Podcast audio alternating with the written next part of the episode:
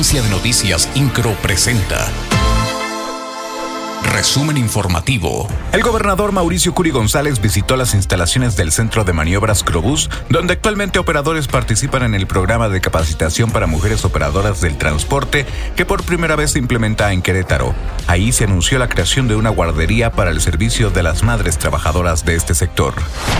El sector empresarial de Querétaro está receptivo y ve positiva la propuesta de duplicar los días de vacaciones según la Ley Federal del Trabajo. Sin embargo, se trata de una propuesta que debe ir acompañada de otras medidas. La secretaria del Trabajo en el Estado, Liliana San Martín Castillo, expuso que cada sector productivo tiene particularidades, por lo que las medidas adicionales dependerán del giro de cada empresa.